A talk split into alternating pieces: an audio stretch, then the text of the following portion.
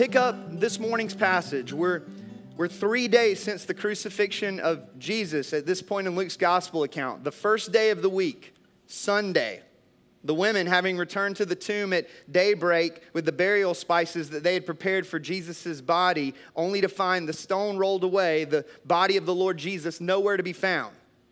Two angels having appeared to them, Luke tells us, announcing the miracle of the resurrection, just as Jesus had prophesied would come to pass, prompting them to bring that remarkable news of the risen Jesus to the eleven. Judas the betrayer, no longer counted among the apostles. The women met with skepticism, we're told. Their message in the original language believed to be silly talk, nonsense, folly. Peter, nonetheless, compelled to run to the empty tomb that he might investigate their claims for himself firsthand. Later that same day, the risen Jesus, having appeared, going back to last week, to two devastated and disoriented disciples on a dusty dirt road, their heightened expectations of a political Messiah unmet, leading to perhaps the greatest seminary course that's ever been taught. The risen Jesus showing them how the Old Testament speaks of and points to him. In the words of one scholar, the Word of God incarnate explaining the Word of God written the two failing to recognize Jesus throughout the course of, of the journey, though having seen him throughout the pages of the Old Testament that day. Only to recognize him in the breaking of bread later that evening, Luke tells us. Perhaps the act itself revealing to them his nail scarred hands. Jesus disappearing soon after, leaving them to sit with the wonder of, of all that had taken place that day a day that they would surely never forget, the day that, in the words of one scholar, their winter of soul was gone forever, their hearts set ablaze in the encounter that they had with Jesus that day. If you pick up the story in verse 33, Luke tells us, and they rose that same hour and returned to Jerusalem. And they found the eleven and those who were with them gathered together, saying, The Lord has risen indeed and has appeared to Simon. And then they told what had happened on the road and how he was known to them in the breaking of bread. No longer concerned with the lateness of evening, going back to verse 29, nor the fear of traveling that Emmaus road by night compelled to return that very same hour to Jerusalem that they might tell the apostles and those gathered with them what had happened to them on their journey and in the breaking of bread with Jesus. Peter, too, now having seen the risen Jesus for himself. Luke doesn't tell us about that episode, that encounter. The apostle Paul does later on, though, in 1 Corinthians chapter 15. One of the hundreds of eyewitnesses who saw the risen Jesus between the time of his resurrection and his ascension. In one instance, speaking of 1 Corinthians 15, appearing to more than 500 brothers at one time. Not only dispelling the idea that the sighting of the risen Jesus was some sort of hallucination, the very nature of a hallucination being that multiple people can't experience the same one at the same time, but two, dispelling the notion that Jesus' body was stolen from the tomb and was hidden away somewhere in some effort to perpetuate a lie. I mean, after all, even if the body had been stolen, consider this, it, it wouldn't explain a once dead man now making public appearances, the vast number of eyewitnesses growing by the hour. Right? If news spread that a famous celebrity, having passed away, was no longer dead but alive, the, the first thing that people would do is run to the grave assuming the, the body to have been stolen if the grave were to be found empty. But it wouldn't really matter if people had thought that the body was stolen if the famous celebrity in question were spotted by hundreds of people at a party at LA. The point would be that he or she is alive again. That's the point with the resurrected Jesus. That we're not singing songs to one still enshrouded in burial linens, but rather we're singing songs to one whose body the grave couldn't hold down. It's amazing. Luke chapter 24, you get these three stories, and, and they're themed out very similarly. You, you have this moment of, of unbelief. It began with the women visiting the tomb in the earlier part of this chapter. Then we moved on to the two disciples on the road to Emmaus, and, and here we encounter unbelief as well. We'll get there in just a moment, followed by a rebuke of Jesus, and, and then the eyes of those present being opened and the wonder of it all. And then evangelism, which is the natural outworking of having seen Jesus for who he truly is. Luke could have given us one of these stories and, we would have been just fine, but he sees need for us to see it three times over in different ways with some similarities, but also some different details that might catch our attention. And so he goes on to tell us in verse 36 And as they were talking about these things, Jesus himself stood among them and said to them, Peace to you. It's the dark of evening, keep in mind. Jesus appears to those who had abandoned him just days ago, leaving him to suffer and die alone.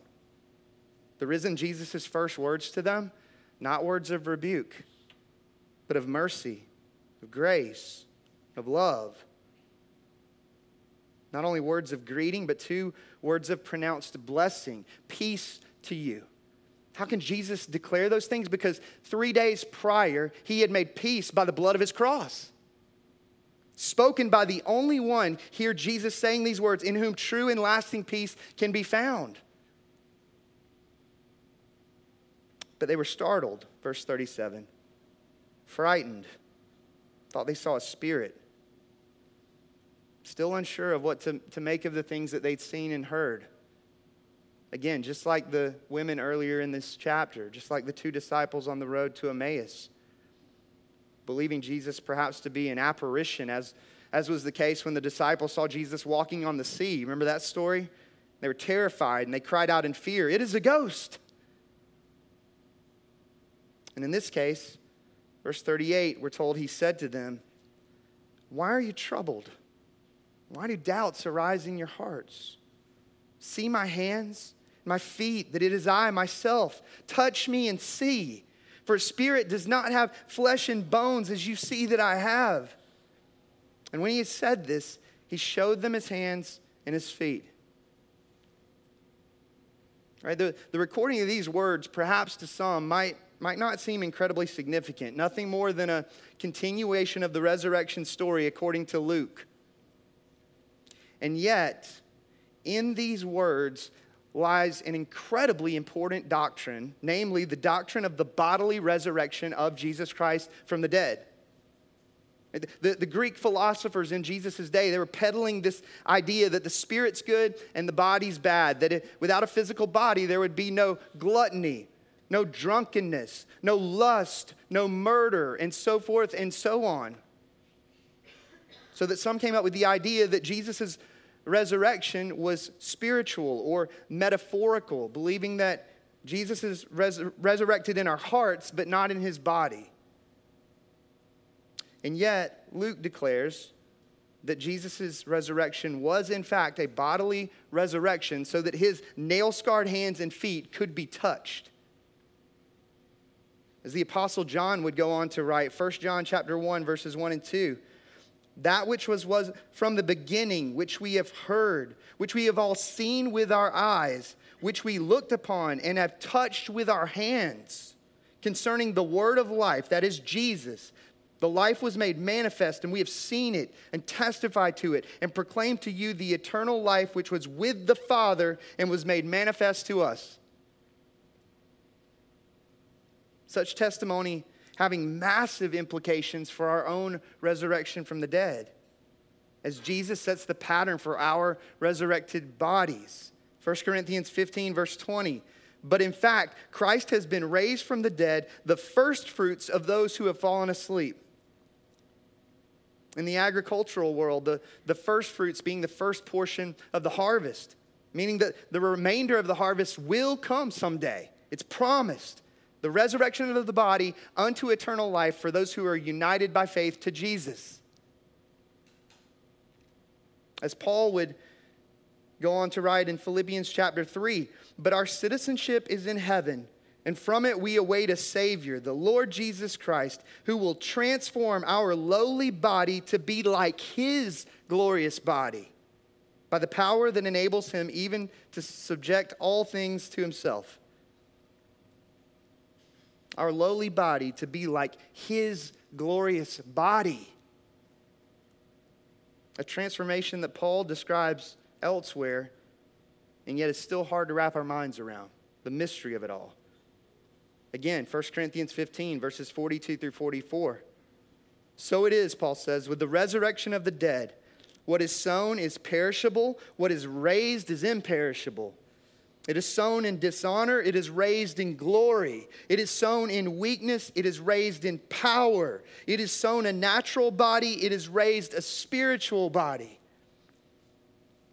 We currently have bodies suited for the present life, ill equipped for the age to come. And yet, Someday, the resurrected bodies of those who are in Christ will be adorned with adjectives that make those very bodies suited for eternity with Jesus. That's good news. No more battle with our flesh. No more misinformed affections. No more struggles with willpower. Renewed by the Holy Spirit, His power fully at work in us perfect healing and wholeness, no more sickness, no more death, perfect fullness of joy. This is what the apostle Paul longed for, the permanent building from God as Paul puts it in 2 Corinthians chapter 5 verse 1. That we're not going to become floaty beings playing harps on clouds glorified physical bodies. And not just our bodies, but creation itself, as Paul would write elsewhere, Romans chapter 8. Verses 19 through 21. For the creation waits with eager longing for the revealing of the sons of God. For the creation was subjected to futility, not willingly, but because of him who subjected it, in hope that the creation itself will be set free from its bondage to corruption and obtain the freedom of the glory of the children of God. We're not going to float away to heaven someday. Rather, God will someday transform the entire physical created order, which He pronounced good in the beginning. Genesis chapters 1 and 2. Just as Jesus' physical body was transformed through the resurrection. Creation itself, someday transformed and freed from the effects of sin, made more beautiful and efficient for the purposes of eternity, the new Eden. These are the glorious doctrines representing glorious truths that are at stake as we see Jesus, flesh and bones, in this morning's passage. Which is why Luke goes on to say, verse 41 And while they still disbelieved for joy and were marveling, he said to them, Have you anything here to eat? And they gave him a piece of broiled fish, and he took it and he ate before them. They disbelieve for joy. First glance, a strange way of saying something. Simply another way of saying, I can't believe it. This is too good to be true. I do believe it, but wonder of wonders. In the midst of their marveling, Jesus not only expressing his desire for a midnight snack, but partaking of it right before their very eyes. Again, the kindness of the Lord in Luke's recording of these events and further emphasizing that Jesus' resurrection is indeed a bodily resurrection. His body, a flesh and bones body, fully capable of enjoying the local seafood fare, which Jesus, by the way, did numerous times with his disciples between the time of his resurrection and ascension over the course of that 40 days, which is why Peter would record these words, Acts chapter 10, or would speak these words, I should say, recorded by Luke. They put him to death by hanging him on a tree. But God raised him on the third day and made him to appear, not to all the people, but to us who had been chosen by God as witnesses. Here it is who ate and drank with him after he rose from the dead.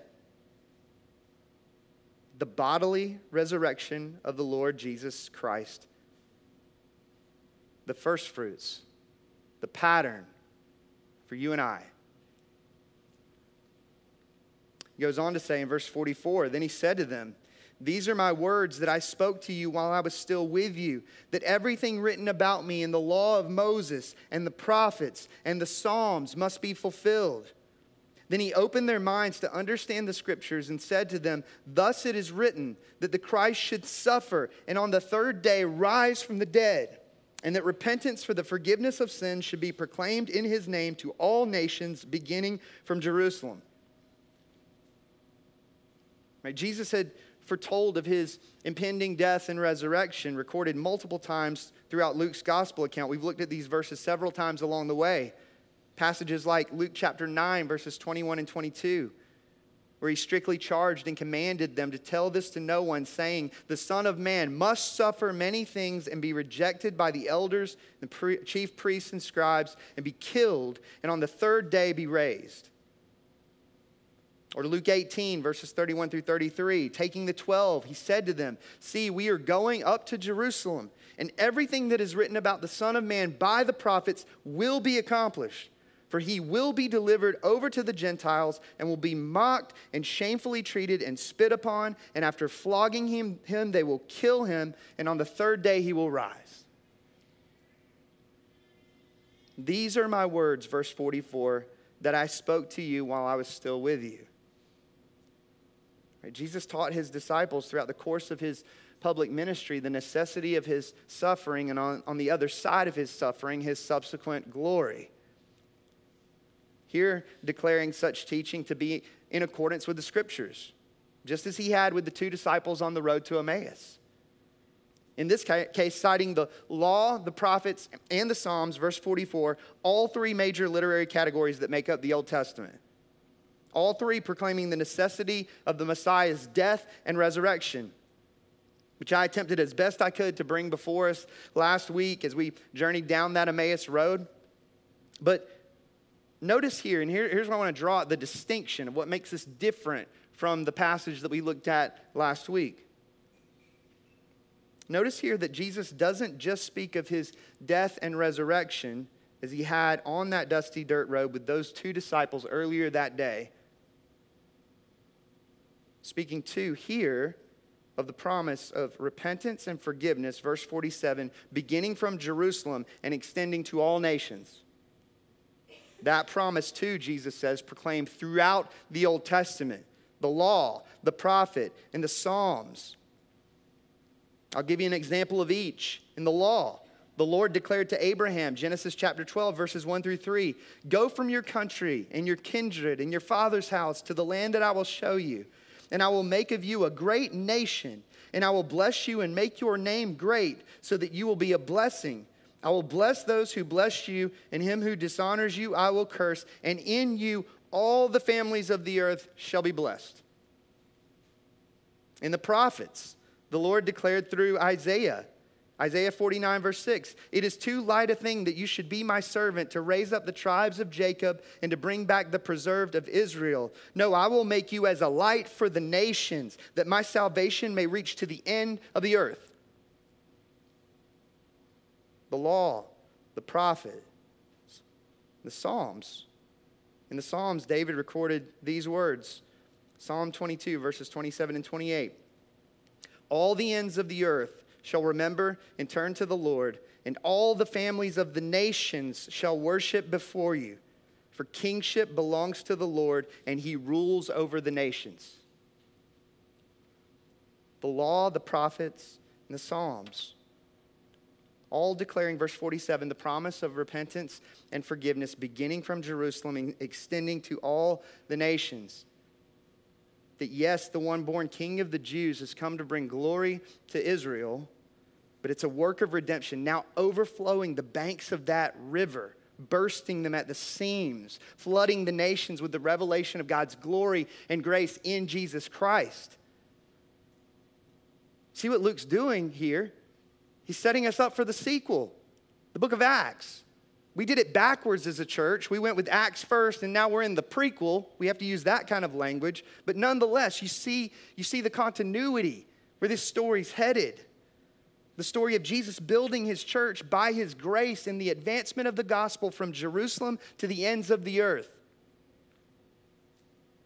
These are the things that Jesus opened the disciples' minds to understand as he met with them the night of his resurrection and interpreted to them in all of the scriptures the things concerning himself. It says in verse 48, You are witnesses of these things. And behold, I'm sending the promise of my Father upon you, the Holy Spirit. But stay in the city until you are clothed with power from on high. Here, Jesus promises to send the Holy Spirit, empowering his disciples for the spread of the gospel, as Jesus would go on to declare in that great sequel.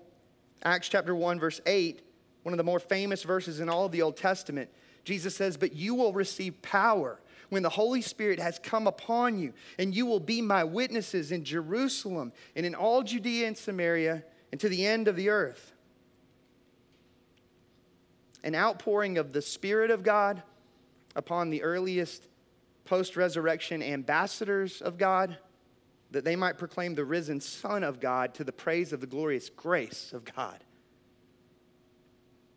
That's where the story's headed as the first Easter Sunday comes to an end.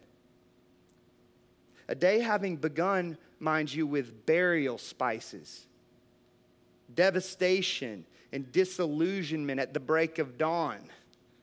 A day ending with the promise of the sending of the Holy Spirit from the lips of the bodily risen Lord Jesus Himself. The tomb empty, the world soon to be turned upside down for the glory of Christ. We're part of that story 2,000 years later. It goes on. The reason we call it the Acts 29 network. We're not trying to add to the Bible, we're just saying the story doesn't end there. Luke here leaving us with a, a, few brief verses in this great story that he's out to, to tell. Brief yet incredibly wondrous in declaring the hope of the ascension. But that's another story for another day. For now, I would, I would simply ask have you put your trust in the risen Savior and King and Lord Jesus Christ for the forgiveness of your sins? Have you turned from your sin and turned to Him in faith? He's the only one in whom we can find forgiveness, the hope of salvation. The book of Acts will go on to make that crystal clear. There is no other name under heaven among men by which we must be saved. So if you don't know Jesus, in an abiding way would invite you to turn from your sin and to turn to Him in trust and faith this morning. To know the, the peace, peace to you, to know the peace that He made by the blood of His cross. And if you are a Christian,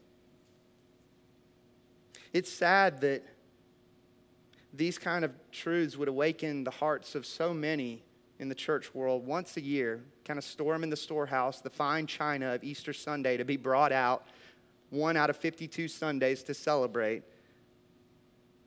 And yet, every Sunday, we sing to a risen Jesus. We need all three of these stories in Luke chapter 24. We need them back to back to be reminded three times over that he's alive, that the grave couldn't hold his body down, that we're about to sing songs and we're not singing to a dead Jesus. How silly that would be. There are way too many good Sunday hobbies. But he's alive. The day started with burial spices. And it ended with an empty tomb and the promise to send the Spirit of God.